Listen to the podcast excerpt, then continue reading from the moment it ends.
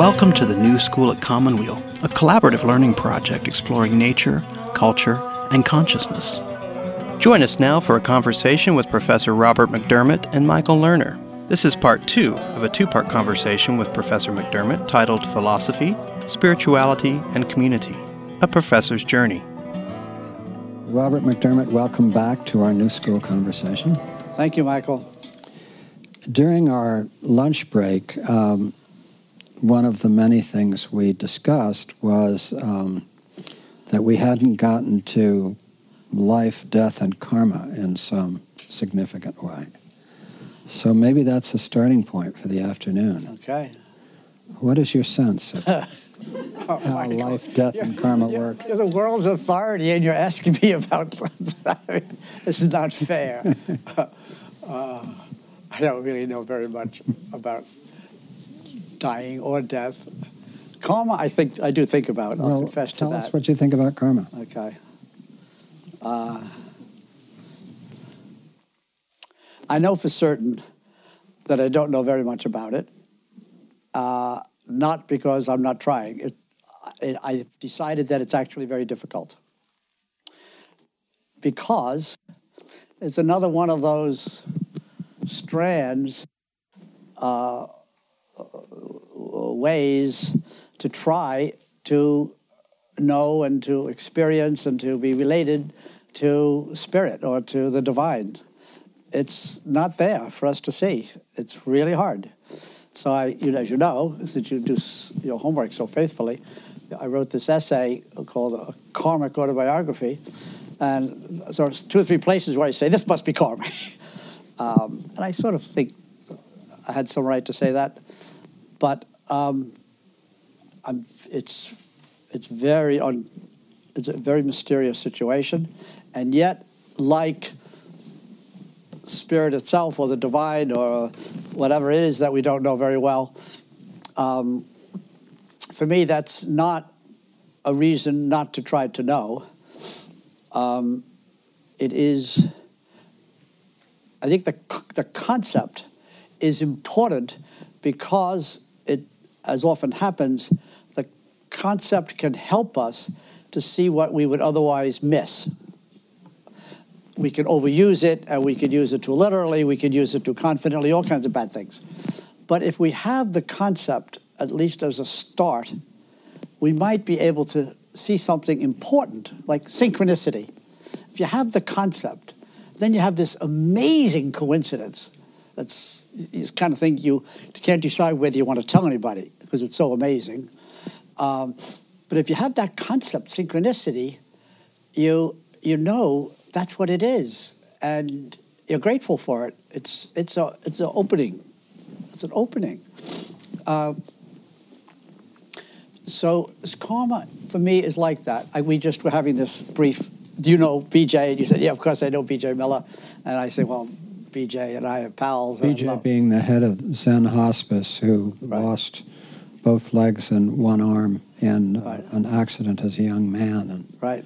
does this extraordinary work with hospice. amazing work. Yeah. r- Rides his bike to work, and uh, anyway, he's joyful and inspiring and beautiful. Um, but when I think of BJ, just right away I think karma. This poor guy has no choice but to do this work. You know, it's just everything is pushing him, uh, including some people like the two of us who admire him, but a lot of other people too. And some people, I don't get that thought. You know, they're sort of going along, and that's okay, uh, helping people and themselves. But with BJ, you just get this feeling that, I mean, he was just was like thrown into this uh, this work with with the dying um, and uh, hard hard biographies.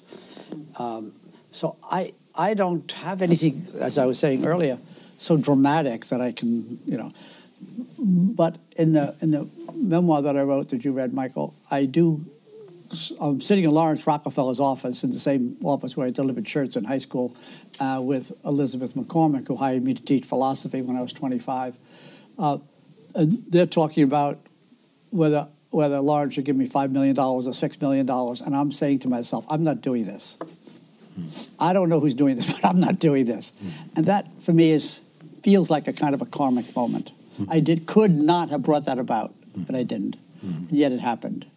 And it had something significant, kind of in an objective way, as you must have lots of those moments in, in Commonweal, mm-hmm. that something comes about that is more than you could have imagined, including some bad things, mm-hmm. bad, bad, that are really hard, that somehow, somehow, without fooling ourselves, have some some positive relationship to the rest of our lives. Mm-hmm.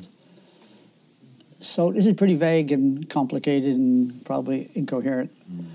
but it's as far as I can get with karma. Uh, except I want to repeat what I said before, namely, I am not at all inclined to give up. Mm-hmm. I think it is one of the ways in mm-hmm. to depth, to spirit, to divinity, to providence, to angelic influence, something. I don't think about God. I think about something pretty local, like, mm-hmm. you know, my higher self or an angel or mm-hmm. something like that. I don't think God has time for me, really. Uh, but um, karma is a possible um, sort of indicator, mm-hmm. kind of hints mm-hmm. of what you're supposed to be doing. Should you be in this marriage? Should you not? Is this really your illness, or is it caused by people polluting the, the water? Um, which is sort of karma, sort of maybe not what you were intended. And right there, I'm already confused. That's as far as I can get. You mentioned angels. Um, yeah. And you said earlier that you were sure they were real, along with Buddha, Krishna, Christ, Moses, so on. How do you understand the nature of angels? Well, first of all, I want to, I want to uh, withdraw from sure. I don't know if I said sure, okay. but if I did, okay. I shouldn't say sure about any of this. Okay. I, it's, it's strong enough that I uh, I carry it around. Okay. So how do you carry angels around? I think that there are times when there is like a synchronicity, an intervention from another realm. Mm-hmm.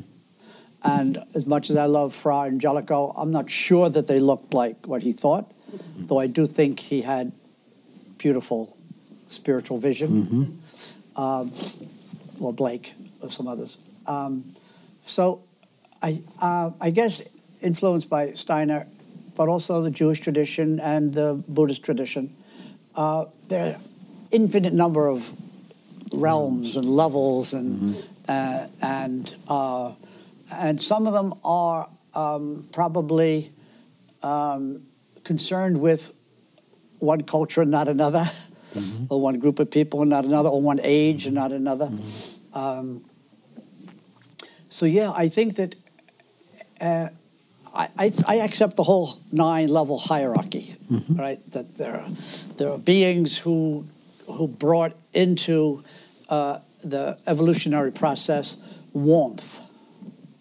and they brought in shape, and they brought in or space, and they brought in personality, mm.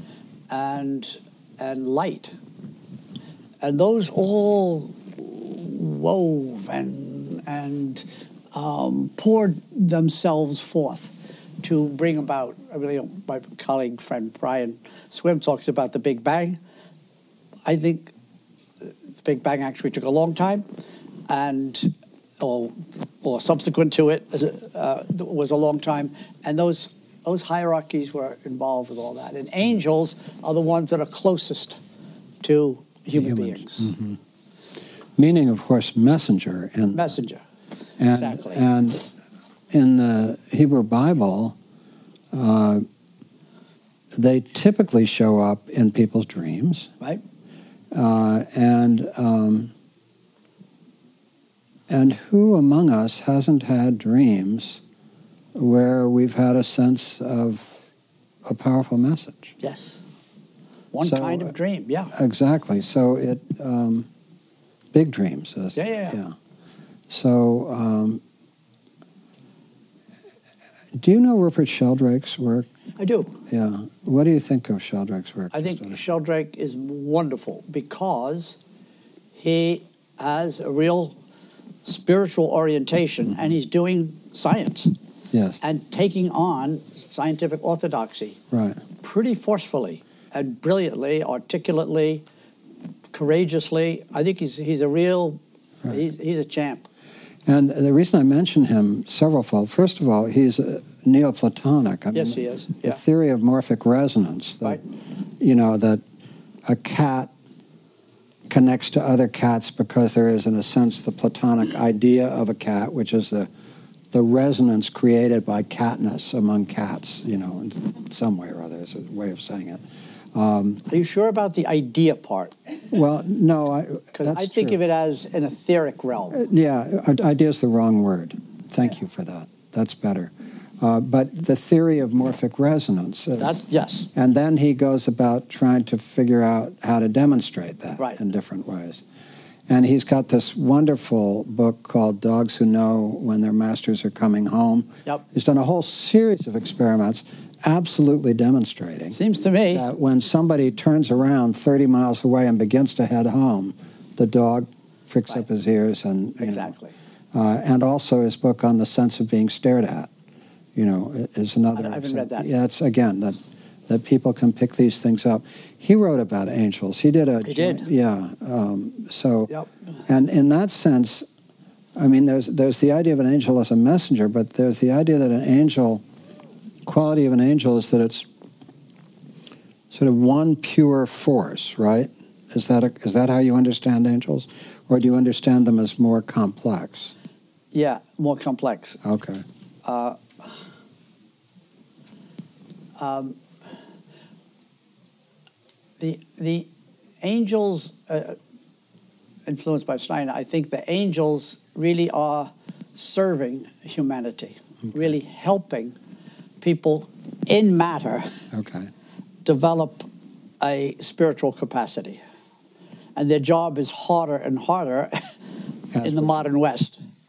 And do we each have our own guardian angel, so to speak? Steiner thinks so. Mm-hmm. And I don't have a very active relationship, but I do sometimes think, and, and with some frequency, uh, that when I'm about to do something really catastrophic and I don't, mm-hmm. or uh, avoid an accident, or uh, you know, do something about to do really some, something really terrible, uh, and I'm stopped sometimes pretty forcefully, or I'm awakened something when I really need to be. Uh, it's because to somebody who actually needs me to be someplace. Um, I do sometimes say, Thank you, Angel. That I did not do that on my own. Mm-hmm. That was an intervention. Now, how do you understand the relationship between a guardian angel and Socrates' daimon, for example? Yeah. Well, the Jewish tradition, as you know, had angels, and the Greek tradition didn't quite have angels, right. but they did have um, alive ideas, mm-hmm. um, which I think are not so dissimilar. Mm-hmm. Uh, and so the, the daimon, uh, which in our culture is just conscience, mm-hmm. all right? But I think for him was a real uh, active capacity, an active, I don't know, being exactly. Um, but uh, he, you know, we think of Socrates as the beginning of, of philosophy, which is true and important, but it's also true that he got his his career as a philosopher from the Delphic Oracle. Mm-hmm. so we, we, we have a mix at that, at that point, not with Aristotle, but with Socrates. Plato's right in the middle. Um, so I think the daimon for Socrates is uh, transcends Socrates' um, um, ordinary person. Mm-hmm. It, it's it's more than his normal self. It's it's it's an extra capacity, mm. soul, something like that. Two two things struck me about Socrates' daimon. One was um, one was that the daimon, as I remember, the daimon doesn't tell Socrates what to do. It tells Right. Socrates what not to do. Exactly. And that strikes me as extremely interesting because Absolutely. what it essentially says is we have as human beings a huge realm of freedom. And what our daimon, or you use the modern word conscience, does is to tell us what not to do. But I wonder, following James Hillman, whether daimon isn't a lot more than conscience, whether it isn't that uh, um, guidance toward our karmic destiny, Oh yeah. Which is a lot more than conscience. Yeah, I didn't. I wasn't identifying with the word conscience. Okay. I was saying it, it's the it's the modern version, okay. but everything modern is fallen from everything traditional. Right, and the traditional It's much less. is that this is what shapes our destiny for better or for worse. Yes, Yeah. but I don't know, and it sounds like you don't know why he was emphatic that it only tells them what not to do. I think it's because um, it is an expression of the reality of human freedom that there are many, many things we can do. And then there are certain things that it's really better that we not do. Okay, that You sounds know, good. That you know, sounds helpful. That's, that's, yeah. yeah. But no, you and I are of the same opinion. I- I'm not certain we've found the right word yet Right. about the daimon, that it is a transcendent Right. reality and capacity. And the other thing I love about the Socrates story and the and the um, uh, you know what he was told by the Delphic oracle, and this is my working definition of wisdom. I'd love to reconcile it with yours. Is um, that Socrates is wise because he knew that he did not know. Right. And that to me is different.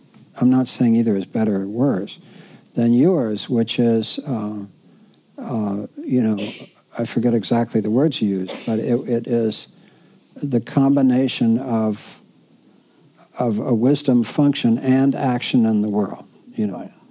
um, um, you know. Actually, I had a dream last night. I've been wondering about this. I had a dream last night. I was in some kind of mental hospital, and I was supposed to see a patient, but I was in a state of undress, and uh, you know I wasn't ready for a patient to walk in. So first of all, this policeman walks into the room and sort of looks around while I'm struggling to get clothes on, and then President Eisenhower walks in, and and is there, It's sort of, and then I finally get a suit on, right, and um, I go out into the hall to say I'm ready to see this patient. And this other therapist in the hall basically says, wait a minute, I'm supposed to see this patient. You're sort of overstepping your turf, you know. And I get fierce with him and I say, look, I don't need to see anybody, but basically don't mess with me. I, you know, I, I'm a little more direct than that. Um, but then, so, so, the, and he's quite taken aback by my directness. And then I say to him, I say to him, look, I say to him, I don't matter here. I'm not going to be here for a long time. I'm just a little piece of flotsam, just a piece of debris floating on the water. I said, you should be concerned with the people who are going to run this place, all right? Now, what I like about that dream is that it more or less reflects how I look at the world, which is I don't matter here very much, you know. I am just a piece of debris floating here. I'm not going to be here very long, you know, in the hopefully in the, you know, 50 year perspective or whatever, but and you know, you should really be concerned with the people who run this place. And and there to me I guess my sense of unknowing what wisdom is may be more radical than yours. That you have a, a virtue ethic and a sense that wisdom exists and, um, and it is that combination of deep insight and uh, virtuous action in the world. and I think that's true. But the wisdom that I really trust is a absolutely radical unknowing. So all this morning, everything you said, I agreed, mm-hmm. and everything I said, you agreed. Yeah. Now we're different. Good. Um, that, that's what we were trying to get to. Yeah. Going back to Socrates. Yeah, yeah. Uh, you you accurately reported what he said. Right. But I believe that, in addition to what he said, mm-hmm. he particularly in Plato's version of him, mm-hmm. which is all we have in words. Has two parts. One, I'm the wisest of men because I don't know. Mm-hmm. Uh, and I am the wisest of men because I alone know the difference between knowledge and not knowing. But in order to know the difference between knowing and not knowing, you have to know a lot. And you especially have to know what Plato then calls the forms or the ideas. Mm-hmm. And you have to know the difference between the ideas that stand still and the ideas that are fleeting, or the reality that's real and the reality that's illusion. And I read a lot of that into Socrates' statement. It's, it's not so hard to say, I don't know, but it's very, very wise to say, my not knowing is a knowing of ordinary knowledge, which is not really knowledge, compared to real knowledge, which is the knowledge of the forms. That's beautiful. That's very helpful. So, taking that Platonic uh, understanding of Socrates, I was really struck by how important you said it was this morning that you believed in history, that you believed in the evolutionary nature of reality, and that this is con- what connects us to. In other words, you contrasted this to the traditionalist period, view of Frithjof Schuon and Rene Guénon, that you know that the truths are eternal and sort of immutable. Uh, and you said no, if I understood you correctly.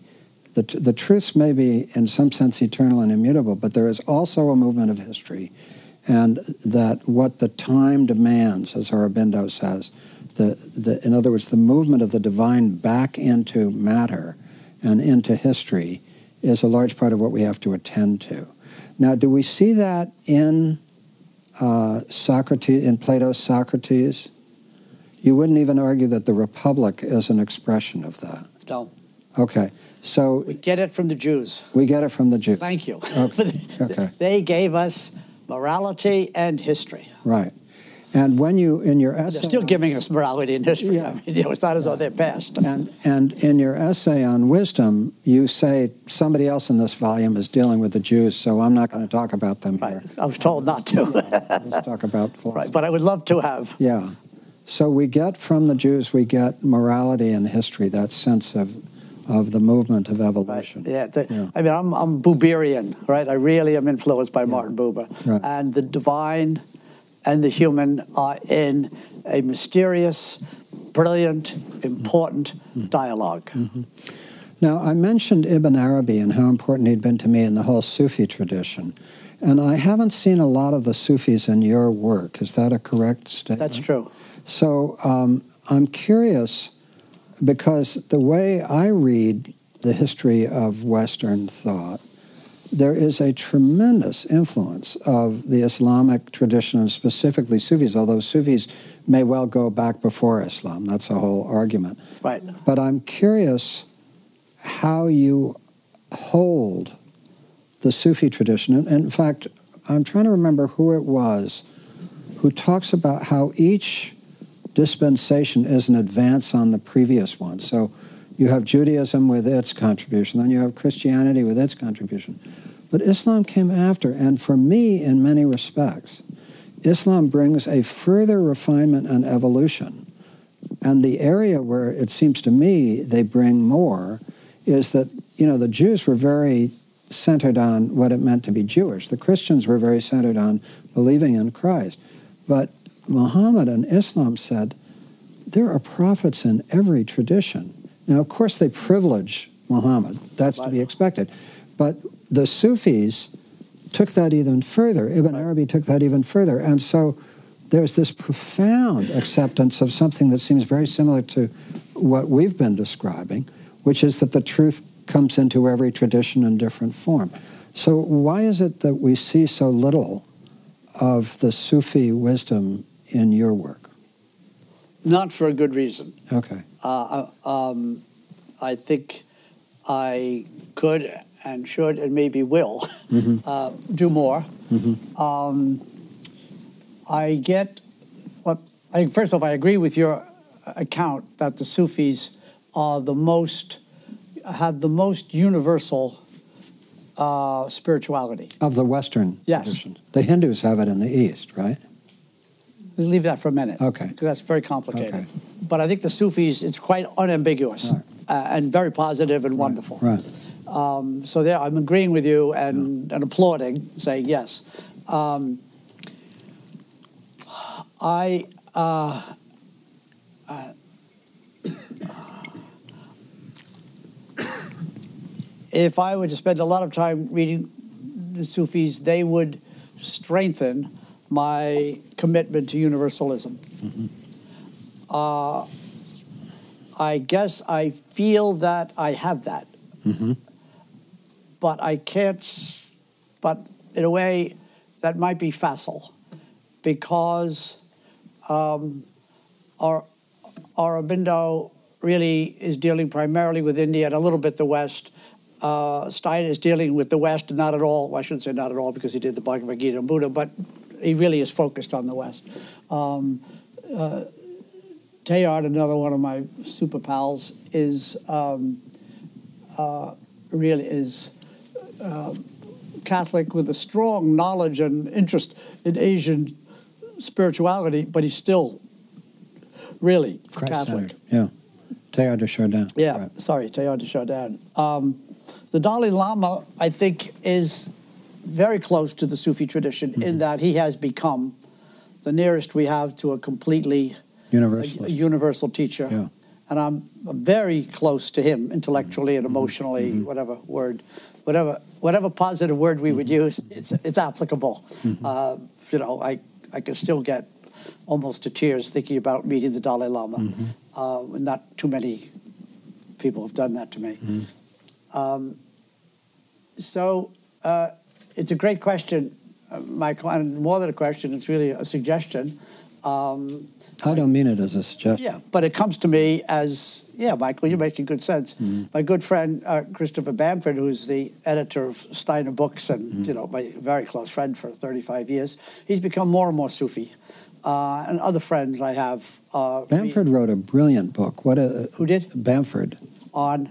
Didn't Christopher Bamford write a brilliant? He's written many books. Yeah, uh, the one that you might be thinking of is An Endless Trace. Yes. The uh, esoteric, uh, really, wisdom in the West. Yes, beautiful book. Great writer. Yeah, yeah. Yeah. Also, yeah, he has many books. He has yeah. one on uh, Scotus Erigena. Uh, uh, uh, he has one on Celtic Christianity. One on uh, uh, Blavatsky, Steiner, and amazing. one on Sophia, Isis, Mary Sophia. Mm-hmm. a lot of writing. A great writer. Mm-hmm. Um, he's a romantic yes. and a universalist. Right. Um, and he's going. He and um, Pir. Um, the grandson of Pir Vilayat, yeah, mm-hmm. in uh, upstate New York. Um, now becoming more and more in the Lindisfarne Association. Oh, really? Um, so all that is happening, and it's sort of on my mm-hmm. periphery. Mm-hmm. Um, and I might, I might do more mm-hmm. like that. I'm certainly open to it. Uh-huh. I haven't, you know, it must be true of you. It's certainly true of me. These things happen to me in in relationships, conversations, and well, you know, for me, what I love about the new school and what I love about this is that this is where I find freedom in my work. You know, that this is, in other words, I am just drawn to certain people and certain bodies of work that I end up immersing myself in for months right. or years. Yeah. And it's the place that I won't allow strategic considerations to intervene. You know, I, in other words, I don't I don't have to follow some utilitarian thing. You're listening to a conversation with Professor Robert McDermott and Michael Lerner. This is the place that matters to me to be free, you know. So, so um, it just, you know, what draws me. And and speaking of which, one of Steiner's key ideas, as I understand, is that the dead and guidance from the divine can come to us through thought, right? That was, is that quite original in Steiner? I mean, it's a, a, a strong theme, right? Very strong. Yeah. Very, very strong. Um, we've touched on it a little bit several times, but I haven't been explicit or careful. Mm-hmm. Um, so you remember when a couple of times we were talking about uh, ideas, and I was saying, but they're they're alive. Mm-hmm. So Steiner and Teilhard de Chardin both regard, uh, uh, both think of human beings as being as living in a thinking realm. Mm-hmm. Uh, log- they both call it logos. Mm-hmm. The, the the logos is the is the thought realm, the idea realm, very Platonic, Mm-hmm. uh, but also highly individualized, so that we now have access to ideas and ideals that live in a, in a realm. Right? So, like an angelic realm. Uh, and so the, the dead, uh, we, were, we were at this earlier this morning, and we're trying to get the context. We were talking about um, the dead, maybe the dead or something else. Uh, and I was saying that uh, the, in the spirit realm, there aren't bodies there are uh, souls or, or spirits and ideas and ideals that are real and active. And they are seeking to incarnate in human beings. And they, um, they are crucial for our uh, development if we pay attention. So that's why his first book is Philosophy of Freedom, which is trying to, he's arguing against Kant, saying, no, you can't have a universal person as a criterion. You can only have an individual person. So this is virtue ethics now. An individual person as a criterion, and what is right for that person has to do with that person's uh, karmic trajectory, his entire life, his or her entire life, not some idea of humanity. Don't you have a footnote somewhere in your work about the number of people who read Kant and it made a tremendous difference in their lives? I like you. May, I thought it was you, or maybe it wasn't, but it was. Uh, it's not like me. Mike. Okay, well, it was fascinating because it was Steiner read Kant, right? Oh, oh. Why did I doubt your memory? And exactly. Jung read Kant. Uh, yeah. And didn't Simone Weil? Uh, no, it uh, was uh, it was Hannah Arendt. Hannah Arendt. Good going. Right. Yeah. It, and the point wasn't just that they read Kant. Right. That they read Kant at 14. Right. That's what I. Which for me is has a whole sort of shout of a karma. I mean, can you imagine a culture where people read Kant, Kant at 14? You know, I mean, I, that's what, to me, you know, forgive me, but American civilization, you know, my father wrote a book called America's a Sure did. but uh, American civilization is so young. And when I think of the cultural context which Jung and Steiner and others lived in, it had it was so profound. I mean, the the you know the romantic tradition and and uh, the German idealism and uh, and all and sort of living in relationship to all this stuff, and that's what I was saying about. We see these blooms as if they were sort of, you know, unique, but in fact they were part of this unbelievably embodied, lived uh, life of the mind and of the spirit. And, and the world wars destroyed that. The world wars destroyed that, and they destroyed faith in the power of that. And then you get not only materialism, but you get existentialism as, you know, sort of meaninglessness as a although they're different. And I w- wanted to ask you, since I'm rambling on here, um, about existentialism. I haven't read you speaking much about it, and I'm curious how you hold the existential yeah. tradition. Well, unlike Sufism, which yeah. is, I yeah. think, a good idea for me to pursue, the existentialists I've already done. Uh-huh. and I'm done. Yeah, and you're done. Um, uh, I think it's exciting when you're young. Mm-hmm. Uh, but first of all, I should distinguish the uh, the Sartrean existentialists, for right. whom I no longer have patience, right, uh, and uh, the religious existentialists, right. Who I think mostly shouldn't be called existentialists. Mm-hmm. Uh, we should get a new name, uh, maybe personalist, such as Buber, Tillich, Maritain, mm-hmm. Berdyaev, whom I really like. Mm-hmm uh, all of them, I think, are very, very special. They have an existential dimension because you hardly could not writing between the two wars. Uh, but uh, Sartre is, we can't build a civilization on Sartre. Mm-hmm. We can't get ethics. We can't get responsibility. Mm-hmm. We get a radical, disengaged freedom that I think is uh, elite and luxurious and not character building. Mm-hmm. So, in that theme of what existentialism did, uh, um, when I read James Hillman, who I've been reading now for almost three years in depth, um, and three or thirty? Three. Three. Okay. And and there's a lot that I admire in Hillman, but the problem I have with Hillman is that I think he was profoundly influenced by that existentialist tradition.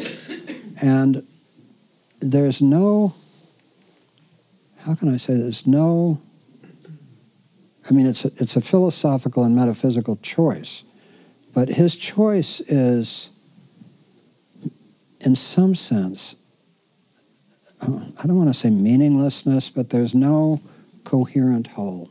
There's no, there's no coherent whole, at least for me. And I, that, metaphysically and personally, I need that sense of which your work so strongly points to. You say, in effect, you say, I don't really know how all these strands that have guided me fit together, but I have a confidence that there is a unity in them all.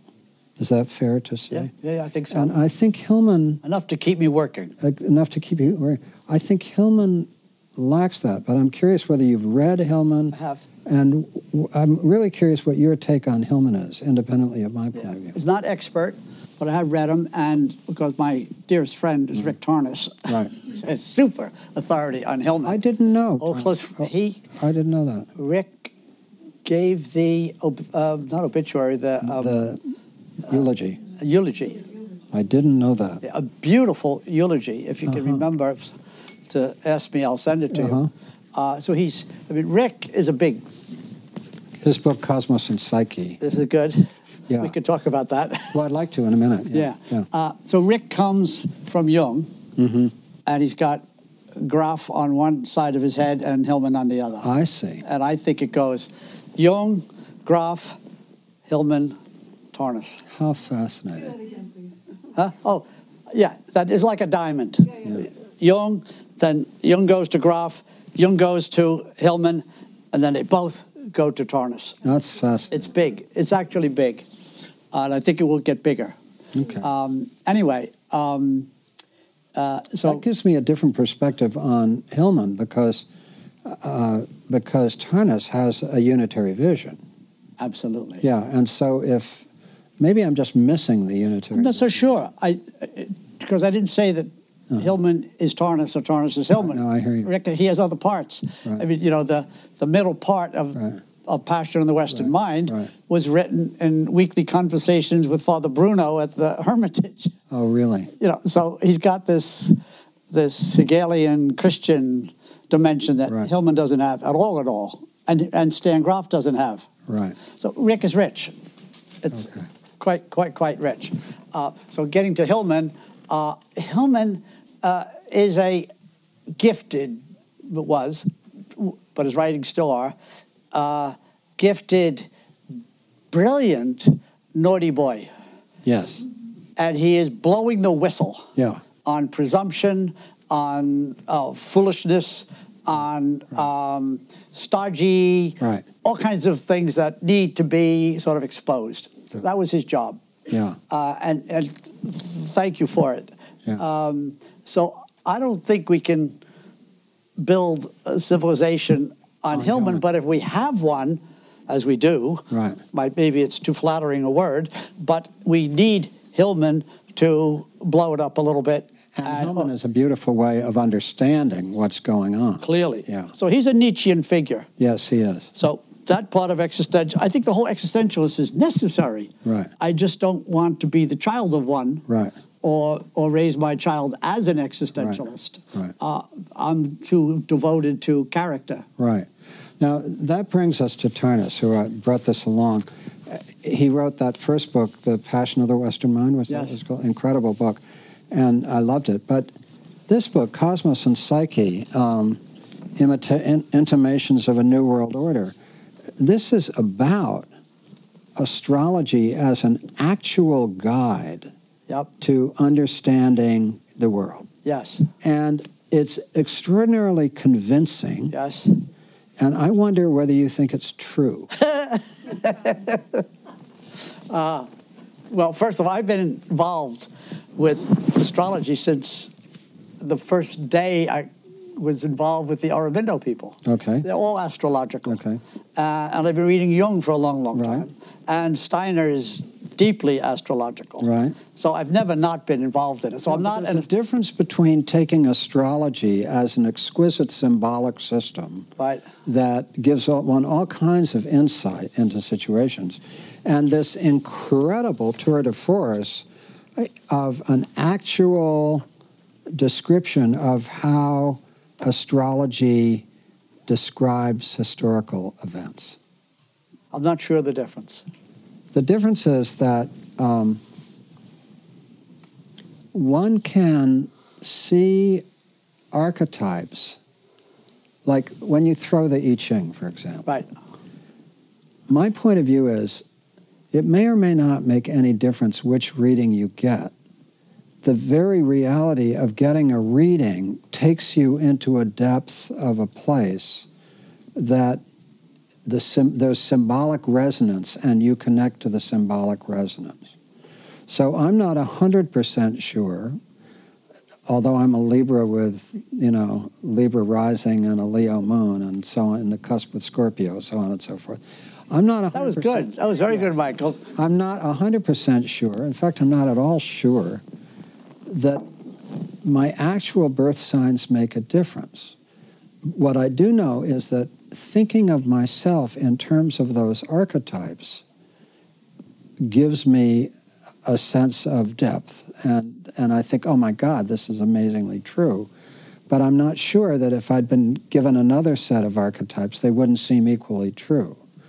So what Cosmos and Psyche does is it it nails down a whole set of historical events and people and developments and so on in terms of astrological events. So when I ask you whether you think it's true, I'm asking not at the level of variously interpretable, like the Delphic Oracle is a really good example, gave answers that could be read in many, many different ways. I think a lot of archetypes work that way. You know, they take you to depth and then you figure out whatever you're going to figure out. But it's a different claim that this stuff actually works in terms of predicting or understanding history. Okay, I feel like I have a, a huge responsibility here because I'm not an astrologer. And I don't even speak astrology very well. Right. Uh, but I've been around it, and, and I just absolutely love Rick Tarnas, and I think he's just brilliant beyond measure. And I haven't had any reason to disagree with anything he's written or said. So let me try to say something that's a little different from yours, but you might find acceptable. Remember we were talking, doing the man- mansions before, we've got Aurobindo, Steiner, Swedenborg, uh, Plotinus, all leading us. And we get there and we say, whoa. Then we come back and we try to get a context. Um, and because it's really a loop. Now, astrology was uh, standard at a time when uh, thinking people, teachers, uh, had access to the inner life of the astrological configurations. Right. And for reasons I think we could actually track, that was lost. Mm-hmm. Or, not entirely, but, but from the mainstream culture. Mm-hmm. Partly lost and partly driven out, right, in favor of other values, especially during the Enlightenment. Although lots of those people had uh, were always doing uh, astrology and, and other uh, things that, according to the paradigm, weren't okay. So, so now we have a reclamation in the modern West with individuality, with science, with psychology, with all kinds of things, and a lot of astronomy. And um, we're using, and I'll just say, or Rick is, but lots and lots of people are, including lots of my students, uh, our students, uh, are using the study. It's not like reading off a blackboard. It's a little bit like Steiner trying to figure out something about the souls or the, or the spirits that lived in the last century. Mm-hmm. He's trying to get a look. He's trying to do peekaboo while they're going off making other combinations, et cetera, et cetera. So it's very inexact of necessity. But I believe it is revelatory in that the archetypal structure of reality. Octuple? Arc, archetypes. Archetype. A R C H E, as in origin, right, structure, right. foundation. Those structures of reality affect planetary movement and affect human beings.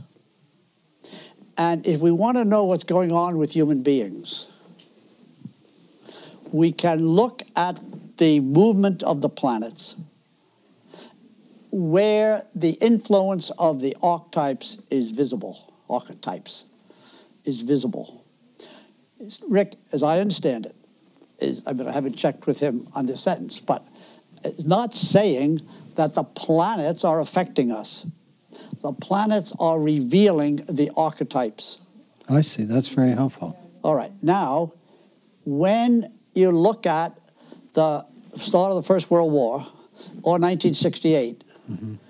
there are certain commonalities. Right. There's a degree of inevitability of breaking structures. Right.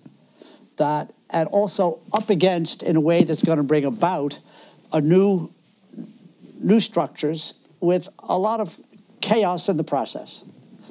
Uh, 68. And so he says, when you see that, you're looking at a combination of Saturn and Pluto. Saturn that sets limits and Pluto that blows up. Mm-hmm. That happens in some people's lives, and I was curious if you'd like to check what with happened Rick to me in on your 19, on your 1982, right, right. and just when see what my life collapsed. Yes, right, when that what was going on. Yeah. Um, if you gave him your your natal birth, right, mm-hmm. then he could go back and say, well, of course, look at you've got Saturn, you've got Pluto, mm-hmm. you've got whatever else, yeah. breakdown here and there, and it's not surprising that something. Mm-hmm.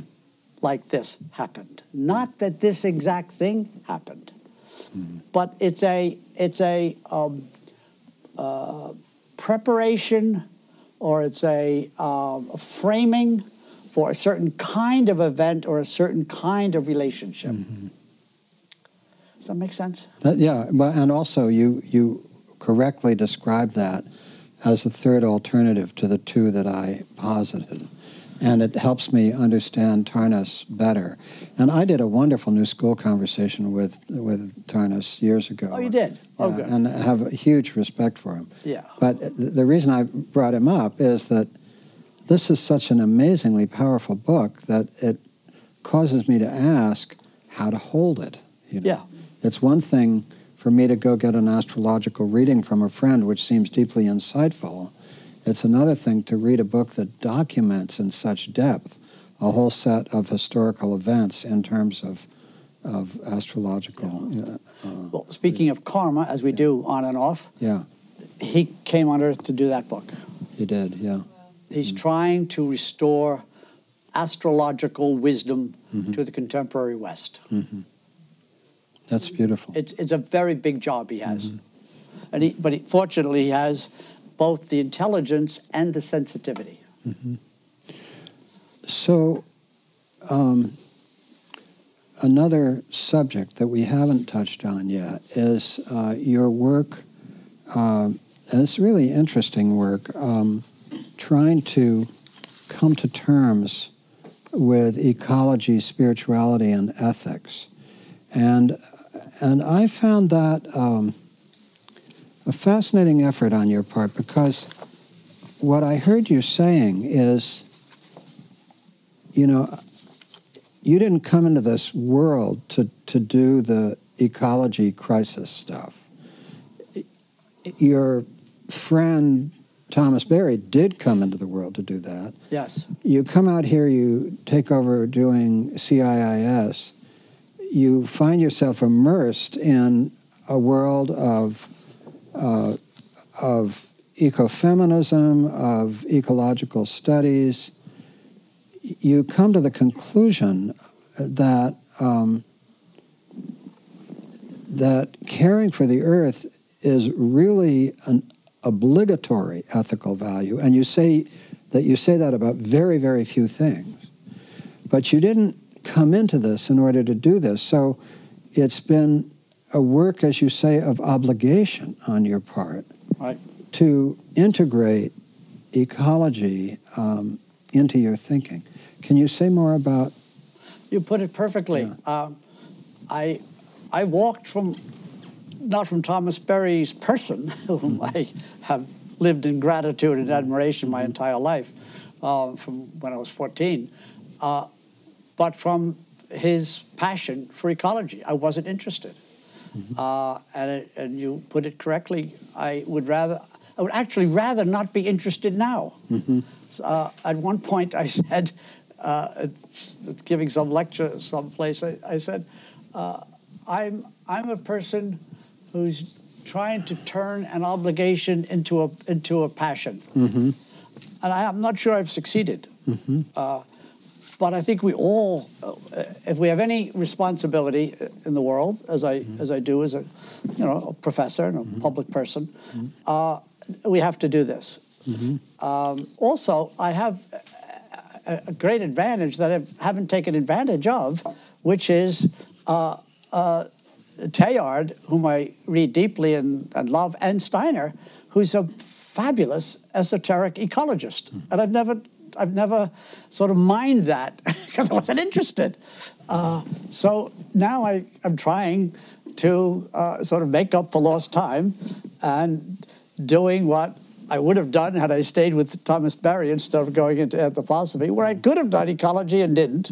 I didn't pay any attention until biodynamic, I, I, I pay attention to biodynamic gardening until recently. I never, I have 12 books on biodynamic gardening on my shelf. I never read a one. Mm-hmm. I was president of the Steiner Institute, and every year there was a course on biodynamic. I never sat in for five minutes. Mm-hmm. I wasn't interested. Mm-hmm. So now, if you read anything, you know that we're facing some kind of calamity, catastrophe, maybe just total, whatever. Uh, and so we, we can't, because of virtue ethics, mm. I can't set it out. It's, it's like the Second World War. You have to be in, or worse, you have to be involved. So I'm doing what I can. I'm not really very good at it.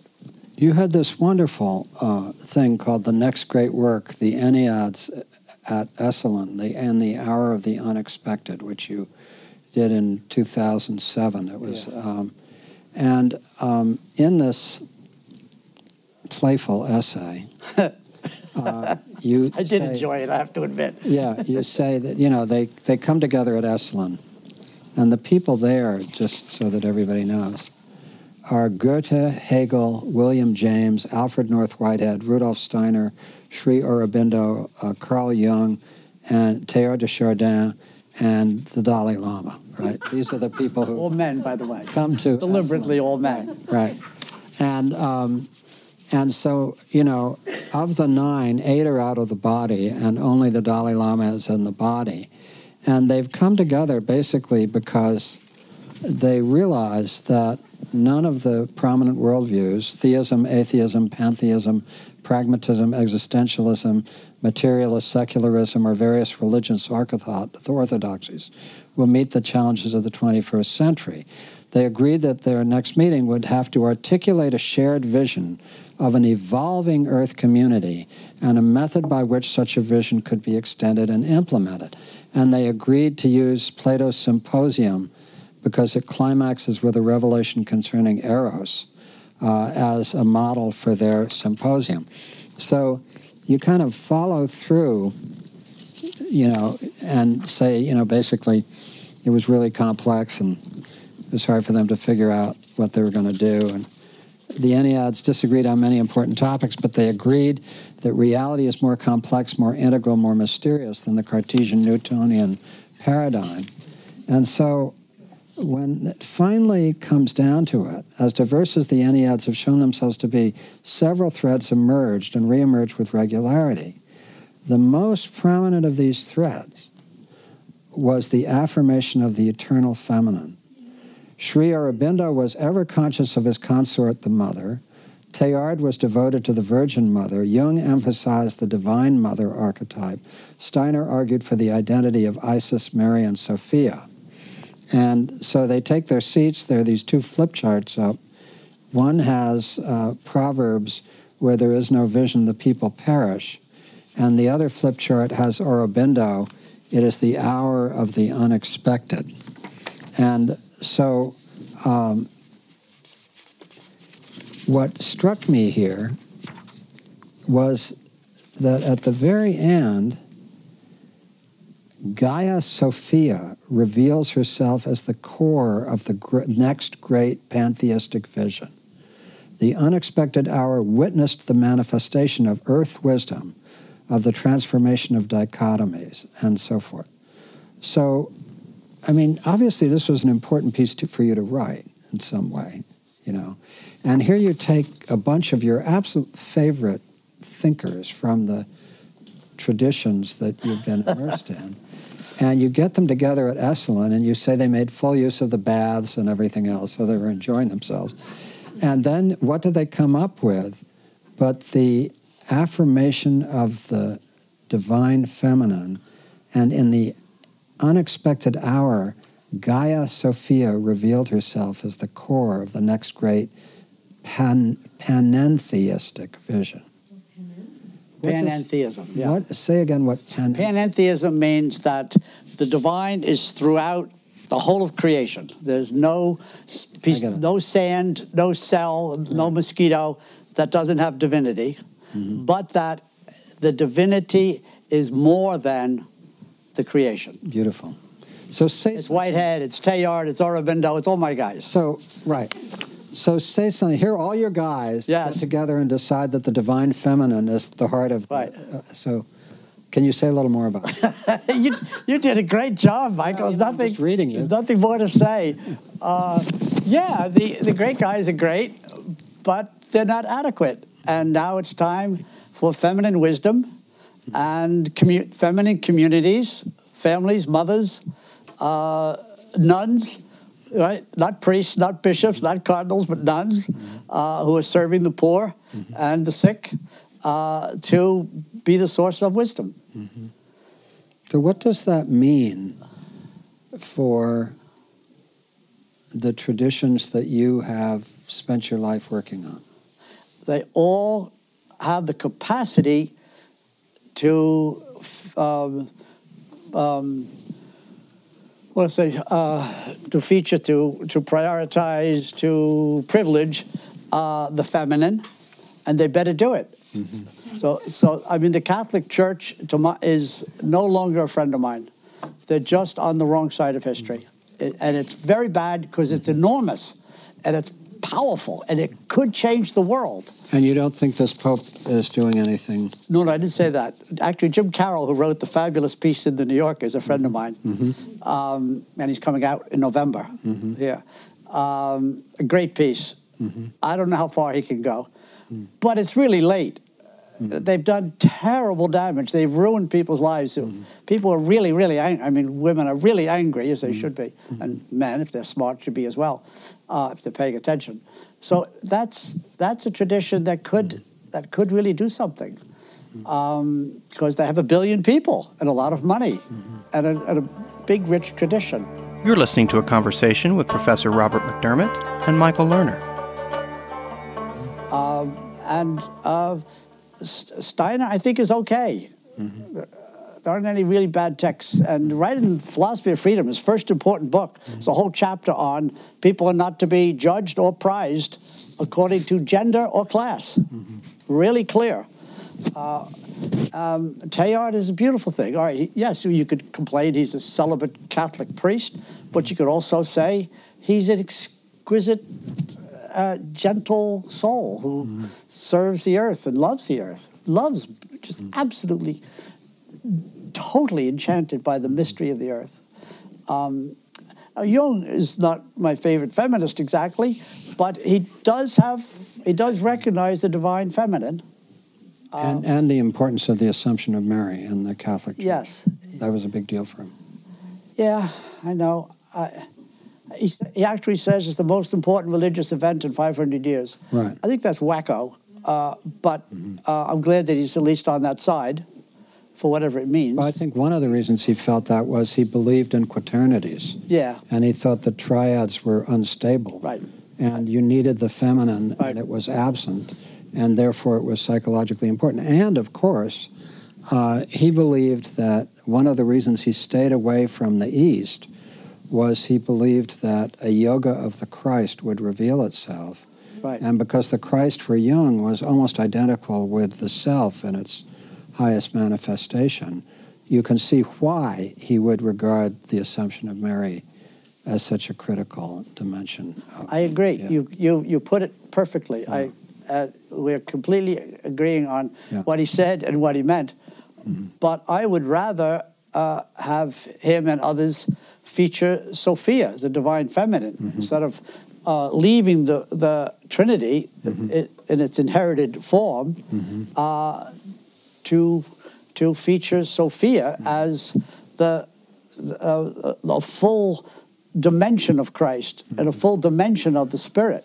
Mm-hmm. Then I think we'd, we'd have something that would um, um, sort of nuance uh, the Trinity away from uh, male male concepts into something quite new. And what about in the Jewish tradition, the role of the Shekinah? Uh, uh, yeah, it's the same concept. It's the same concept, but my question is, since Judaism was also so strongly patriarchal, uh, just as you critique Catholicism, saying it's late in the day, the Shekinah has been a powerful part of mystical Judaism for forever.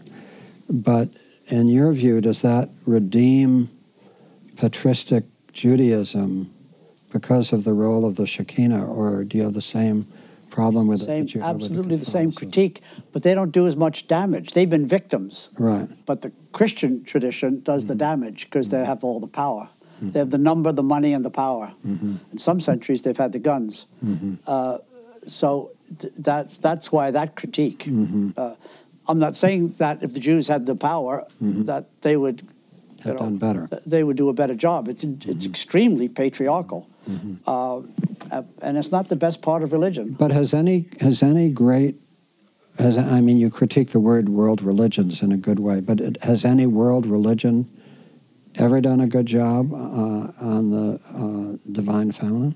No, uh, this is the time of the return of the divine feminine. Right. Andrew Harvey's right. book, The Return right. of the Divine Feminine. Um, so no, the religions are really important because, as, Mary Evelyn Tucker says, that's where the people are. Mm-hmm. That's why she does ecology in relation to the religions. Mm-hmm. Um, and, and so, if we're concerned with feminism, I think one of the best places to, to address our concerns and commitment is to the religions. They could really be helpful. Same Jim Carroll uh, is. Uh, staying with the Catholic Church because he thinks it's a, a really po- powerful, possible force mm-hmm. for good. So, who are the women writers, thinkers, and so forth who you believe are sowing the seeds of our understanding of um, the divine feminine?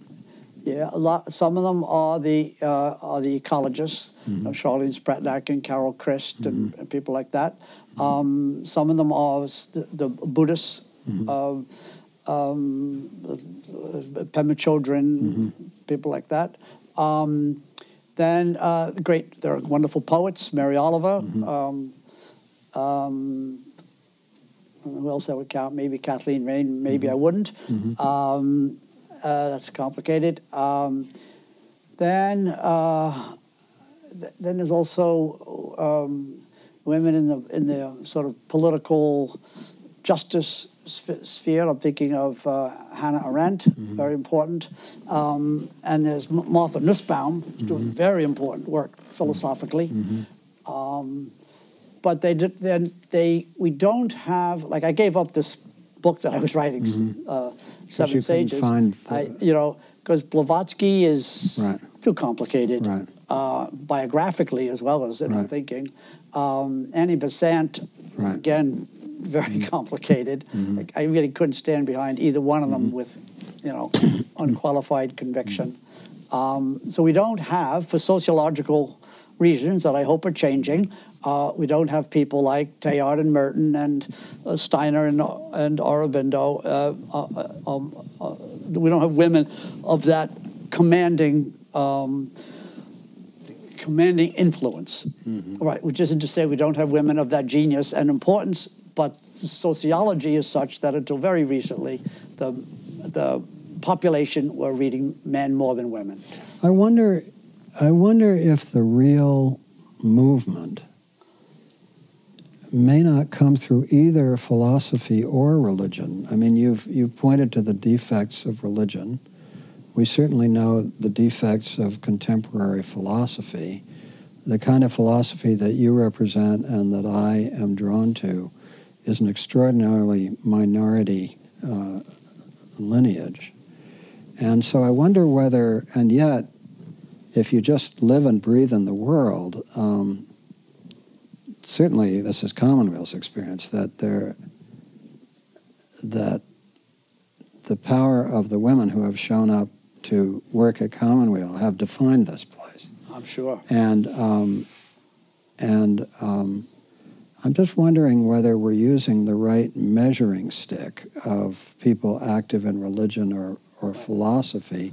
It could be that sense that you know the cosmic Christ is not going to be an individual, but a collectivity of consciousness. Whether you speak of the cosmic Christ or simply the manifestation of inner light or whatever one wants to say, maybe it's happening all around us uh, in enormously powerful ways, in in ways that don't puff themselves up, but rather are people humbly doing the work. I mean, I think that's the way the Aeneid concludes. Right. Gaia Sophia reveals itself to a group of women mm-hmm. who are mostly unnamed and, right. and, as you said, not puffed up. Right. And so uh, Wangari Maathai not was not puffed up, right. she just made an incredible yeah. democracy movement planting trees in Africa, or yeah. Rigoberta Menchú. So, I mean, I think that if you want to know the great people, I think we should look to the Nobel Prize winners. Right. Right. Uh, th- those are the people who are speaking truth to right. power. Right. Yeah. One of the things you you have this um, amazing karma biography and rebirth bibliography uh, on your website that is a list of some of your favorite. yes. And it is a very long list of fabulous, fabulous books, which I will, you know, just Google uh, Robert McDermott at CIIS to get this. But one of the things you revealed in, in, in your autobiographical reflections is that um, you had a really hard time learning to re- read fast. That, in other words, even later, apparently. My whole life. your whole life. You you read slowly, I read slowly. and so here you are.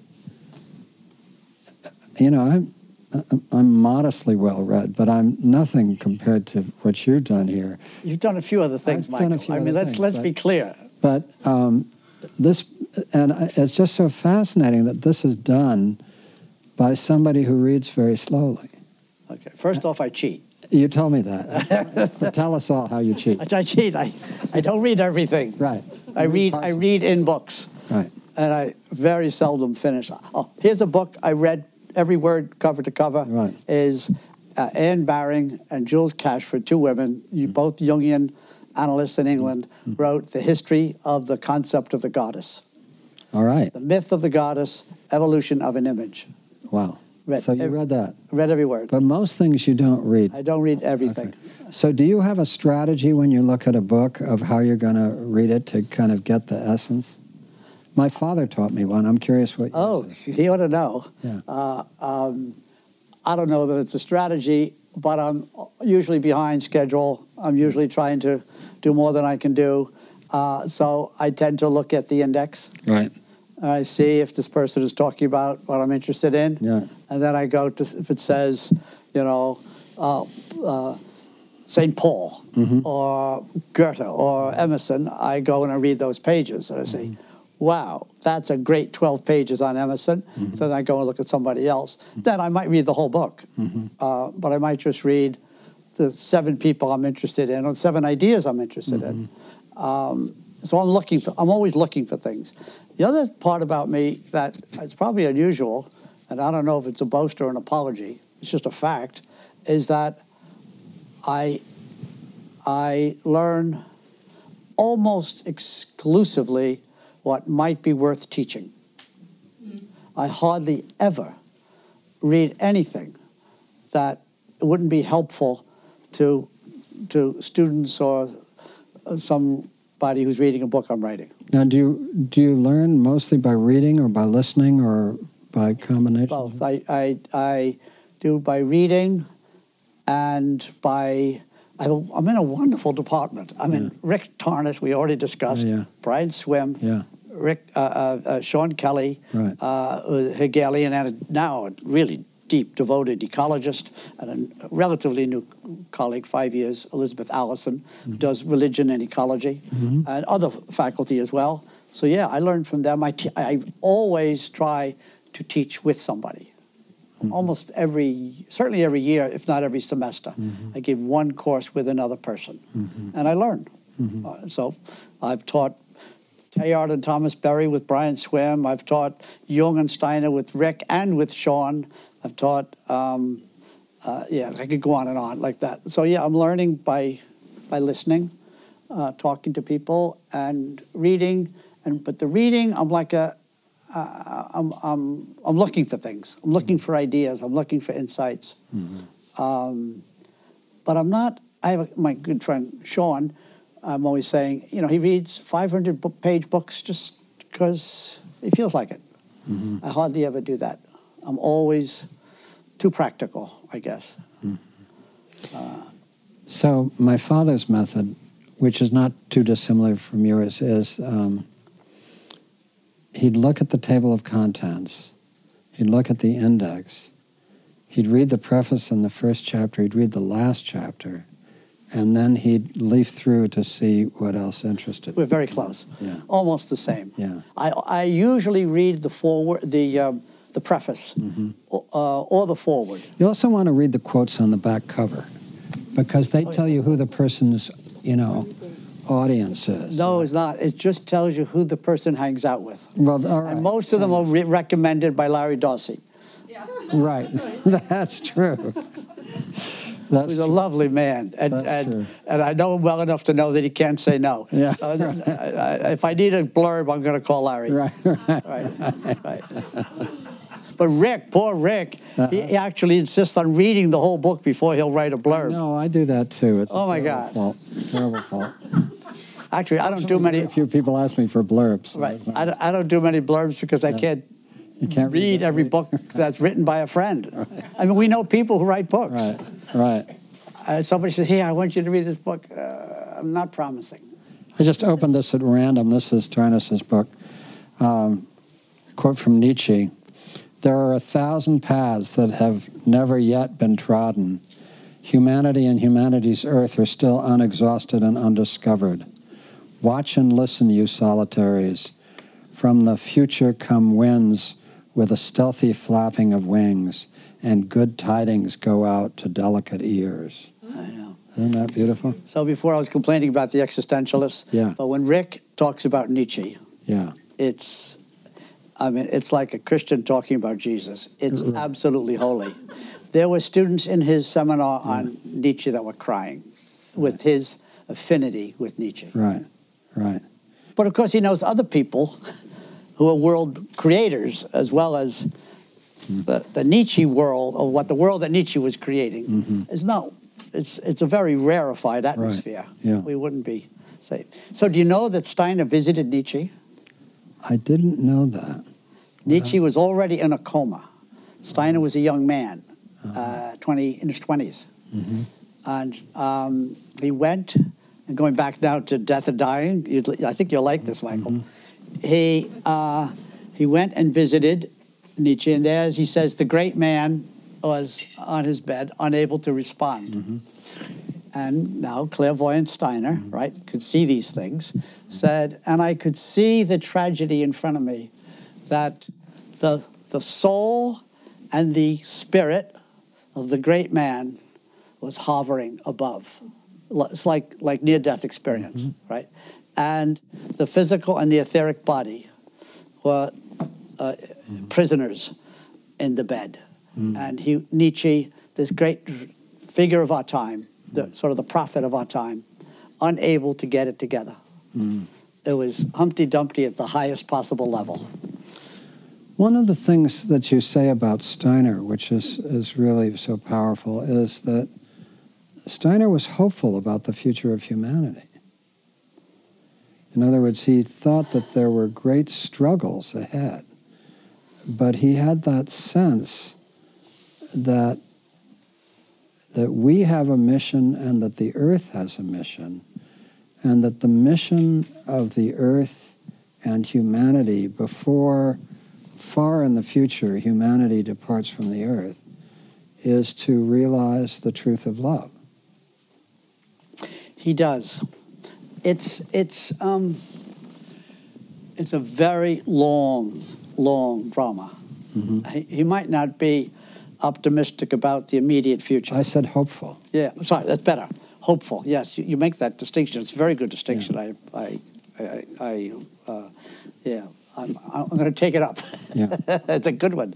Uh, he is hopeful uh, about the future, and I'm always interested in this in terms of our ecological situation, because he thinks that the great beings that brought about creation are really great. They are really great. So we could burn the earth, and there would still be beings working to bring about the triumph of love. Mm-hmm.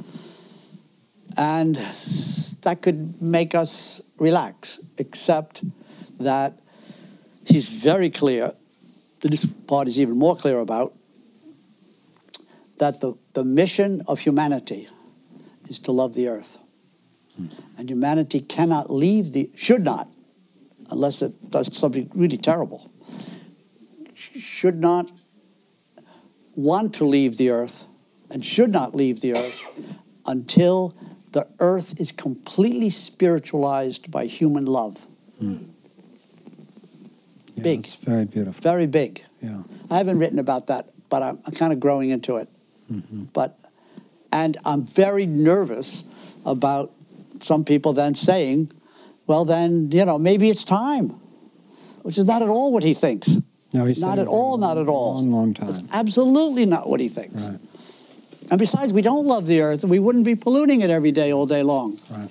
It's not even close to what he's talking about. Right. After we love the earth and we stopped polluting the Ganges, then maybe there could be another evolutionary stage, mm-hmm. but not, mm-hmm. not, not in seven generations. Right. Right. I'd like to open this up now for any final reflections from all of you, questions, comments. Yeah, I have a question. Um, when you started talking earlier, you were using the word wisdom, and the way you were using it, I'm just wondering if it's different than the way I would use wisdom, because uh, you're speaking historically, and um, also, and also my second question was, what century was it that you said that we stopped uh, investigating wisdom? I would say probably in the 16th century, after the Renaissance. The Renaissance was the last time that wisdom was an honored uh, ideal. Once we get to Francis Bacon, we're talking about knowledge is power, and that just becomes more and more dominant. People usually blame Descartes, but I think maybe Bacon. Bacon, who famously said that he wanted to torture the truth out of nature, out of Mother Nature. Right. But just on this point, because I think it's an important question, you have a good critique of the traditionalists, um, but one of the key traditionalist positions is that the West lost its way in the Renaissance by turning away from sacred truth to, you know, uh, you know, sort of giving up on sacred truth. And um, of course, the Renaissance was many things, and it had many dimensions to it. But do you subscribe? Uh, uh no, I bet you don't subscribe to it because Steiner said that this this journey into individualism was an essential dimension, even though it took us away from sacred truth. So that would be your view of the Renaissance. But I will also, I just if the, the traditionalists are in agreement with that, uh, with this statement that you yeah. just said. I'm, I'm disagreeing with them because I think the the loss of interiority and wisdom, which may be the same, uh, uh, really didn't begin until after the Renaissance. It really, okay. be, I think, it begins with Francis Bacon. Okay. Right. A huge change. Mm-hmm. Right. But going back to your question, I'm sorry. The, the yes, the time when I thought that wisdom really was lost as a shared ideal. I'm guessing, or no, I'm guessing, I'm suggesting was the 16th century in the West. Not everywhere, just in the West. And wisdom being something you explore for deeper knowledge, or wisdom being something that someone has because they've had a, a life experience and they have some insight into it? I would say both of those. Uh, and it's uh, right at the beginning of our conversation this morning, I suggested that it might be deep knowledge, uh, um, self reflectively understood, that's the epistemology part, and uh, sort of able or worthy to reveal itself in action. Three parts that then loop around. And because of the action, we then find out what's real and what's knowable, and it keeps going roundy, roundy, round. So, just to repeat that, uh, deep, please say the three parts again. Deep knowing. Deep knowing. Self reflective in the sense that you know what you're doing. Yeah. And uh, that then that combination then reveals itself in, uh, in action. efficacious action. So that again is ontology, epistemology, yes. and no ontology and epist- oh yes, ontology, epistemology, and ethics. And yes, ethics, right? Yeah, sorry, yeah. So those are the three interactions. Yes.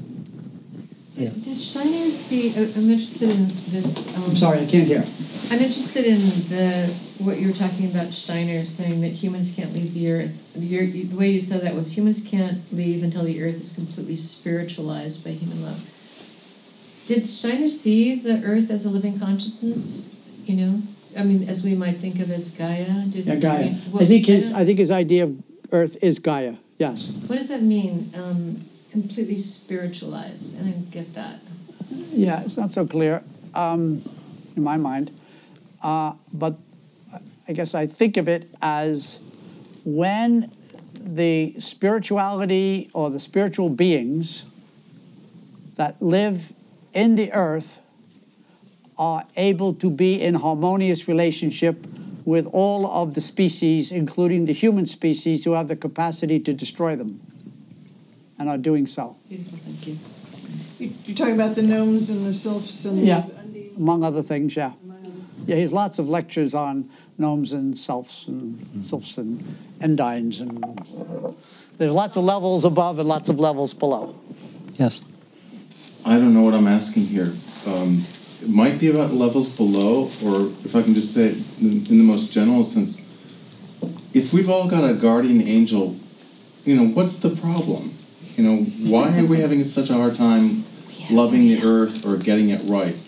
If I have a divine particle in every piece of me and everybody else does, why aren't we just more divine? I mean, or could we ask, you know, where does evil dwell, or you know, why is this so hard to do? Yeah. Because good. Or yeah, why aren't we good? Well, for one thing, we have genitals. We have that's good though. It's, yes, it is good if we know how to use them properly, and we also have we also have uh, um, we have fears, a lot of fears that make us protect ourselves at other people's expense, which is why everybody needs to store up a lot of money in case they retire or in case they get old, whatever. Uh, that's why we can't give money away to poor people, even though we have too much. Can't have too much, but you don't need. So we have a lot of reasons to misbehave. You're listening to a conversation with Professor Robert McDermott and Michael Lerner. But it sounds like on a psychological level, on a personal level, but but all these other things are, seem to be on bigger levels that are affecting planets. I mean, Ah. are is there evil in the planets too? I mean, There's are there evil forces that we're dealing with? Do I have an evil angel?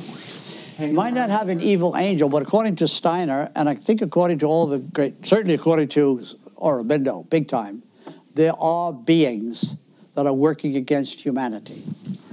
Okay, that was the Big. question. Big. So he's didn't want to say it. yeah, yeah. It's okay to say we're all friends. Uh, St- Aurobindo's argument against Gandhi basically was, Gandhi, you are such a silly little man. Do you not know that the Nazis are involved with beings who are working to destroy human freedom?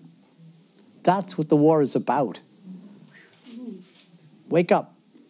And Jung decided the same after a while. He was a little slow, but he did come around and said, I get it. This is actually two, a two leveled war. Proxies, the humans were the proxies for the bad beings fighting the good beings. So we just weren't talking about the war going on today. I'm sorry? We weren't talking about this other war that's going on between good and evil. We weren't, but I was thinking of it all along because I think our problem is that we're, I'm very susceptible to tempters. So, in Steiner's view, there are two tempters uh, uh, Lucifer, who says, Don't worry, you're really holy, you're sacred, you're sublime, you have an angel, you have an inner life. You don't really have to do safe sex, you don't have to pay your taxes, you don't have to listen to a boring person, you just have to be important and just keep going, you're fine. All right, which is not true, but we get ourselves to believe it. The other one is Ahriman, who says there's nothing but. There's nothing but bodies, nothing but pleasure, nothing but good food and good wine, good cars, good apartment, good views. And that's what life is all about. And Steiner said you needed a balance of the two. Need the He thinks that Christ is the balance, because Christ is a divine being who takes on a human body and gets executed. So he says that's, that's a middle position. It holds the, the, the, the physical and the spiritual in one being. That's a, it's a model, in other words, which we all should do, Yes. but we mostly don't do. You had said this But it's a morning- good, great question. Sorry. Yeah. This morning you said the soul disappears when you die. The soul disappears Right. and goes into spirit. Is that a collective spirit, or is it an individual spirit, or what is the Yeah. concept of that? There, there are very, very big spirits that are you're calling collective. I mean, Buddha, he thinks is a really big spirit, really big. All right, and Christ is a really big spirit. There are other really big spirits, uh, but there are also individual spirits who have who have been had, have lived lives as Socrates and uh, Fra Angelico, or whatever, and they keep coming back. He then tracks some of them. So, one example, he says um, uh, Elijah came back as John the Baptist. John the Baptist came back as Raphael. Raphael came back as Novalis, this amazing 19th century poet, scientist who died at 29 with a huge body of work. Um, and then probably had done enough, like, you know, like Mozart or Keats. Uh, and so there are these enormous souls who continue to have very meaningful incarnations, though they may not all they may not be famous. Like he says, Thomas Aquinas uh, had a not very impressive. He was impressive, but he didn't have a big historical at, at, at another life. All right, Mm-hmm. that he did have. Um, so yeah, then he tries to track the souls, but it's kind of complicated because the souls and the spirits are mixed up, and sometimes souls get given. You know, so Steiner thinks that the the, the Jesus that was chronicled in the Gospel of Luke had parts of Krishna and Buddha, and the choir was actually uh, a choir made up of Buddha's uh, subtle body, his his his uh, Sambhogakaya body, which is a Mahayana, not a Theravada, right? Um, so it gets very out there. yes, you can see. You, could, you say that's enough. Okay, I'm not going there. Right. Well, other beings like angels, for Right. example. I mean, are they a, another hierarchy that Yes. develops out of the spirit, or were they above this? Do they, They- are they do they He ex- interact with yeah. each other? He accepts the idea, which is traditional um, uh, Greek and Hebraic and certainly Christian, uh, of the hierarchies of. Uh, and angels is hierarchy, and uh, archangel and archai, and and and um, dynamis, and powers, and thrones, and um, etc. Because I've had experiences of, I want to call them conversations with, just in healing, Right. a presence is what I call them. I don't know who I'm, who the presence is, but it's a whatever. Right. Is that a spirit? Is that an? I mean, it doesn't matter, does it? It, it does matter. works. It matters tremendously, but I, but I couldn't possibly guess. Right. I think a lot of people talk about God, you know, appearing to them. I think it's probably an angel, but I honestly don't know. I totally don't even know in my own life, let alone in somebody else's. But it's always accompanies healing. It's a. It's like a something that I do. It would be called prayer, I suppose. Wonderful. But it, works. Yes, it's And wonderful. There is a presence. Yes. It's hard to define what that is. Yes, it is. Mm-hmm. It is because we're in a we're in at a stage of consciousness of evolution of consciousness in the modern contemporary West when the knowledge of the spirit is hard to get. Even even Saint Paul said we know through a glass darkly. Well, it's even darker now, so it's very hard. And if you're getting a presence, congratulations, enjoy it, etc. It's wonderful. It's a great gift. And I think other people do too. Of course they do. Yeah, yeah, but not everybody. And the other question I have is astrology. Is are those energies the only way I've been able to sort of think about that? the astrology, in other Yeah. words, You know, energies is what I call. it. Yeah, a lot of people use the word energy. I'm not so excited about it. What would you use? I, I would say it's a psychic power. Psychic meaning the level of soul. Okay. Psychology is the study of the soul. And psyche is the same level is soul, right? So that makes sense to me. But uh, if you talk energy, it feels very mat- very physical. Okay. But that's as much as some people are willing to affirm. Okay, that's fine. Um, but if you could get a little further, that would be good. Okay. Thank you. Yeah. Other thoughts? Yes, right there, Leo. Somebody over there was going to ask a question. Yeah, I'm sorry, Mr. Go ahead. Good. Could you speak a little bit about um, duality? About About duality. duality. From your perspective, from being Dual, who as in dualism? Dualism, Yeah, yeah, yeah, duality? yeah, yeah.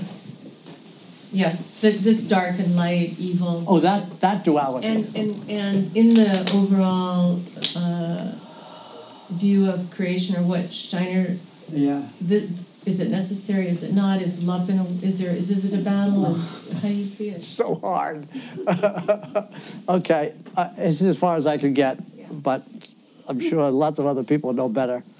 Uh, we have a few choices, as in, there are some very fundamental choices. Uh, here's one of the, that question asks us to make a fundamental choice: is e- how far up does evil go? That's the way I think about it. Clearly, there's evil at our level. There are two million sex slaves. All right? That is, to my mind, that's flat out evil. Those, those men own those young women's bodies for money. All right? It's, it's like Alabama in 1800. Evil. Or bombing mothers and children with, etc. Okay. And letting people starve. So that's true. How high up does it go? Is there a tempter who's evil? Is Satan, for example, or etc. Uh, Steiner says, no, they are not evil as such, but they throw us off. They're slightly either uh, representing values from another time or, bef- or either past time or pre time. For example, one the way I think about the communist revolution and the whole communist experiment for 70 years, which involved horrific suffering of millions of people, it was probably a good idea. But people who tried to do it weren't able to do it. Like the French Revolution was a good idea, but people weren't able to do it. All right, couldn't do Brook Farm either. So, uh, how high up do you want to go? Jung goes the highest up in his account of evil. Evil is all the way up. So he really is, I think, a Manichaean, a dualist. There's good and there's evil, and it goes all the way up. Steiner is not all the way up. He says that the, the tempters are all part of the divine. But they're a little bit wacko. They, they, they're a little bit, they throw us off because, you know, they're not, they're not balanced. They're not in the Aristotelian mean. One is everything's okay, don't worry about it. The other one's everything's flat, don't try. Or just basically, you know, look at videos. And that's, that's all there is. Which doesn't mean that the whole technological revolution is a mistake. It means that it's a new opportunity to misuse and drop out. Right? So he is, as Mike was saying before perfectly, that he sees the ultimate triumph of the divine and the over and universal total redemption. But in the process, a lot of people and a lot of species are going to suffer terribly. Mm. They have been suffering and they're going to keep suffering. Yes. Um, I was having trouble contextualizing my question for a while, um, so I guess I will just ask. Just let it happen. Um, which is, do you think all people have equal access to the divine? No, definitely not. I have hardly any compared to Aurobindo, Dalai Lama, etc. I mean, you know, at two years old, he said, "No, that's the that's the bead, that's the cane, that's the thing. I'm going to Lhasa, and I'm going to be Dalai 14." He had huge access. So some so some people go in the mansion and find different rooms, and some go to higher levels of the mansion exactly. and come back and describe it differently. Exactly. And some people can only get to work and get home again. And is there anything? I guess sort of what what got me there was this um, sort of like uncomfort discomfort I had with when you said like you were you were struggling for women writers and uh, and you described that some of them didn't have you know none of them had the commanding authority is what you said. Which is because the men have the power. Right. So they don't see a, they don't yeah. see what they have. Yeah. Right. It's just I mean it's a it's just a a male quality you know commanding authority. Uh, or that description I feel like is very male. And so. Yeah.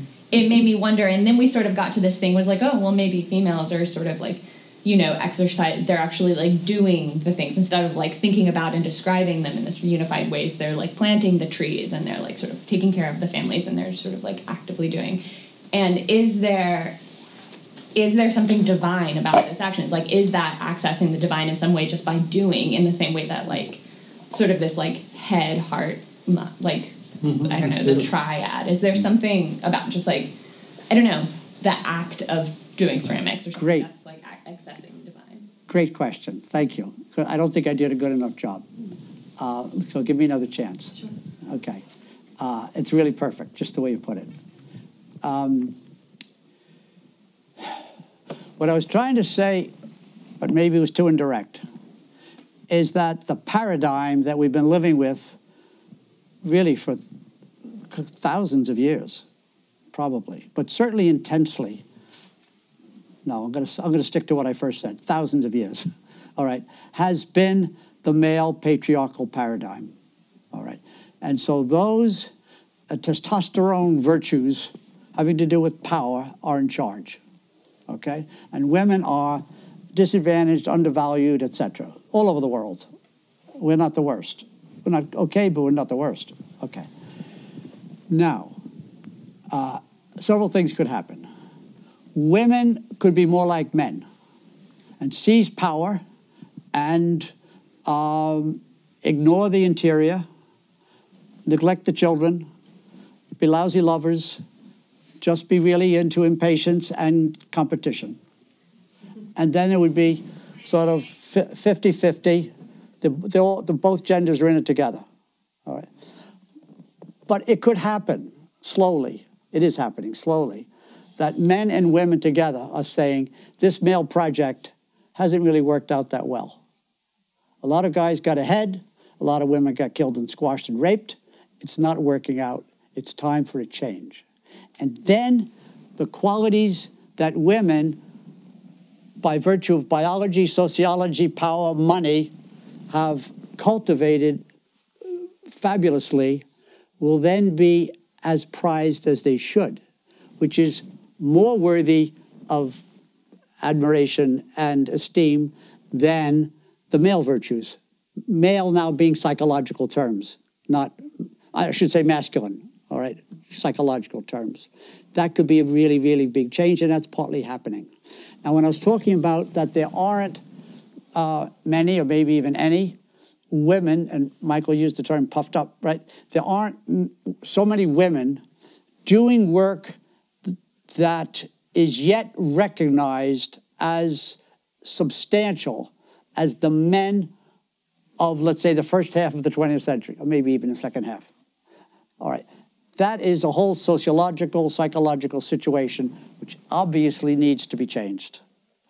Both because women need to do those jobs, and some of them are, I mentioned six, seven, eight, ten, there's probably thousands, but certainly them.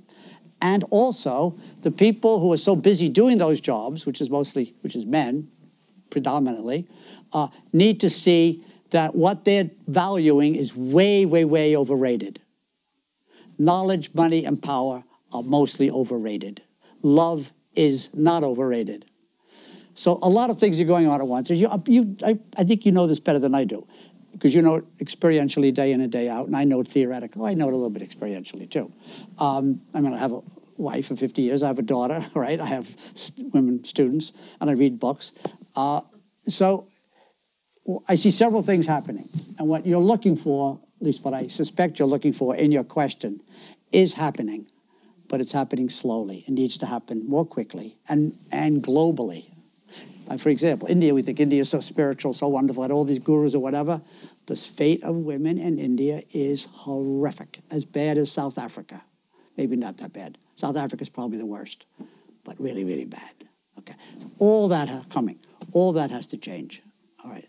So there need to be more women philosophers, and there have to be more men like women as soon as possible. Like women being the people who do the relations. Because when anybody gets sick, it's the women. Every time. Nine out of ten, going to be the women who's going to take care of the babies. In Robert Bellah's amazing book, uh, uh, Religion and Human Evolution, I learned that mammalian females have been nursing their young for 220 million years. So the people think that men and women are the same. I think are missing something. But at the same time, the, dis, the imbalance is really bad. And, and we have enough freedom that we can change it.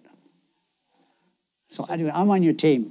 If I didn't do a good enough job, tell me. Oh no, no, no! I think that I think that that was fantastic, and it certainly spoke to one, to the majority of my question. But I, there was this other aspect, which is: is there something that women are current like that women not just women but people in general are doing now that is accessing the divine that is in this way other than publishing philosophical treatises every day all day long. If i may yeah go ahead can i jump in just because if it is the same go ahead you're well only I think it is. If it isn't, we'll come back. Go ahead. Your question was very much like the question I was going to ask, and and I was thinking, well, when you were saying, um, what are the realms you said? Philosopher, poet. Uh, I can't remember if you said any other realms, and I was thinking novelist. It- It's not a confident list. It was just in the moment what Right, occurred to me. But you know, but then you could add um, mothers, because I mean, there's there's something, especially you know, kind of early in motherhood. There's something that's so profoundly wise. That's I mean, it's you, you can't even describe it to anybody else. I thought I did say mother, but if I didn't, I should have, because I always think about it. Mm-hmm. Always, always, always. Yeah. So I, I was just. I also get in trouble for it, by the way. Oh yeah, of course. Right. Because we're, it's also new, like you said. I think you just said this, but I mean, how new is is feminism? There was the first wave and the 1920s, and then the second wave in the We're thought to be in the third wave, but I think some people count differently. yeah, right. And I have a lot of doubts, given that young girls are growing up wearing thongs and you know exposed to so much uh, terrible media that's now even more pervasive than it ever was.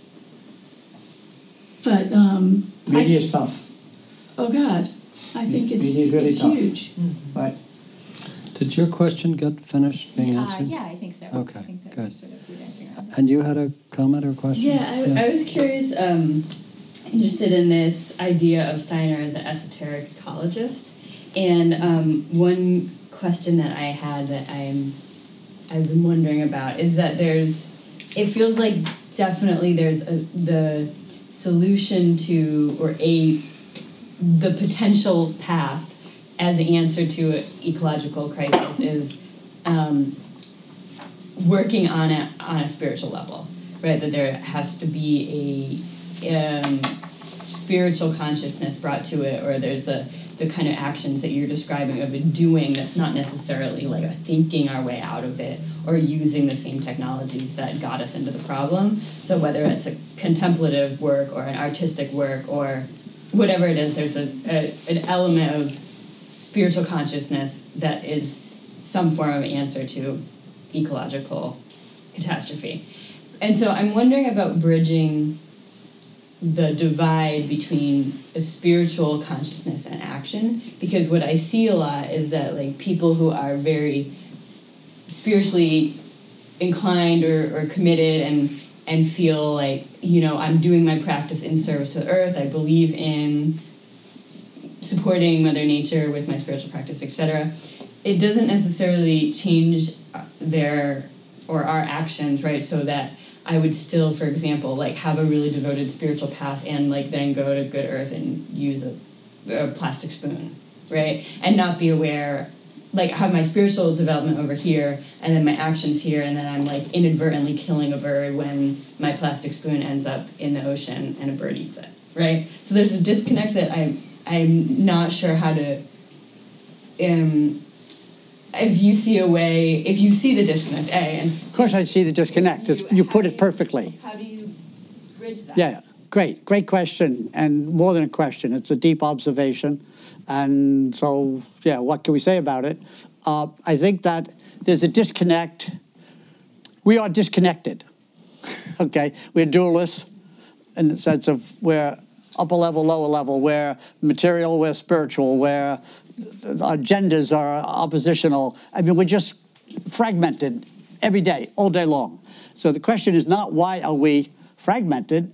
Uh, it's because you know we're human with spirit and, and body. So of course we're fragmented and split. So what can we do to get it together again? Okay, and so this, the the people who are saying I'm helping the earth, I'm meditating, might be helping the earth uh, by meditating, but that should spill over into the into the plastic. Okay, and the people go to church then might be you know really comfortable with gross economic inequality and treating people like garbage every day, all day long when they're not in church. Disconnect. Okay, uh, and lots of professors talk about high ideals and mistreat their children or husbands or wives or whatever. Okay, so you've got all that. Now, what the only answer that I come up with that's kind of both simple but I think is true is to use the test of love. If it's the meditation is really an act of love, it will leak into action. if it is actually a exercise in self-promotion. It will not. So love is the ultimate. Like, you know, the Gita has knowledge, Bhagavad Gita has knowledge, has action, has meditation, but I think the top is love. And certainly the teachings of Jesus is love. And I think the Dalai Lama calls it compassion, but it's really love. Love is the answer. It's so simple and so hard at the same time. So if they're really doing what they say they're doing, it will leak into love, into action. And if it doesn't, it's probably not love. It's, decep- it's deceived. It's a person thinking they're doing great and they're not. Here's an interesting example. Aurobindo went to his room, right after being in jail, after having big mystical experiences. He went to his room and he stayed there for 40 years. And all the time, this Indian independence movement is going on, and Gandhi's walking, you know, in the dusty road and getting in jail for six years, and terrible stuff happening. Aurobindo stayed in his room. He said, I'm doing more for the Indian independence movement by meditating than you are, Gandhi. You're such a silly little boy.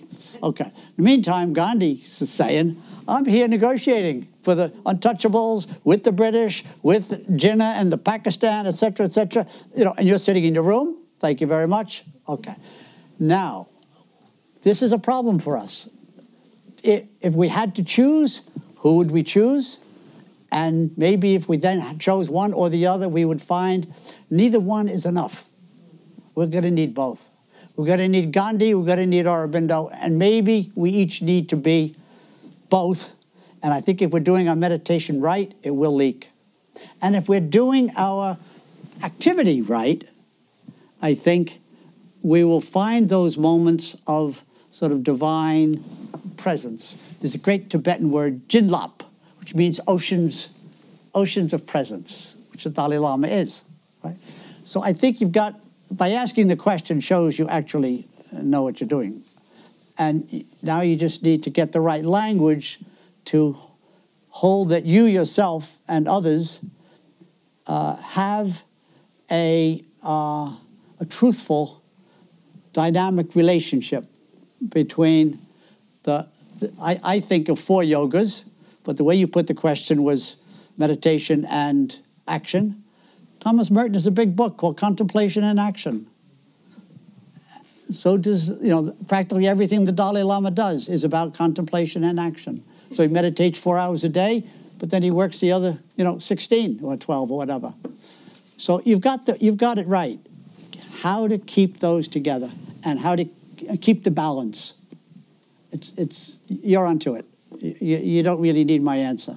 I'm just giving you language for your understanding. Great, good going. Robert, as I, I'd, I'd, I'd, like to close now with just giving you an opportunity. Uh, is there any reflection you have that uh, you'd like to add to what we've discussed today? Is there any sort of um, final piece that you'd like to mention that you don't think has gotten the attention we should have given it, given our purpose today? My big question is why did it take us 20 years to get together having this conversation? I've been admiring you from San Francisco to for 20 years and we haven't had right. even a cappuccino together. I know. Well, let's consider this our first cappuccino. This is not good, Michael.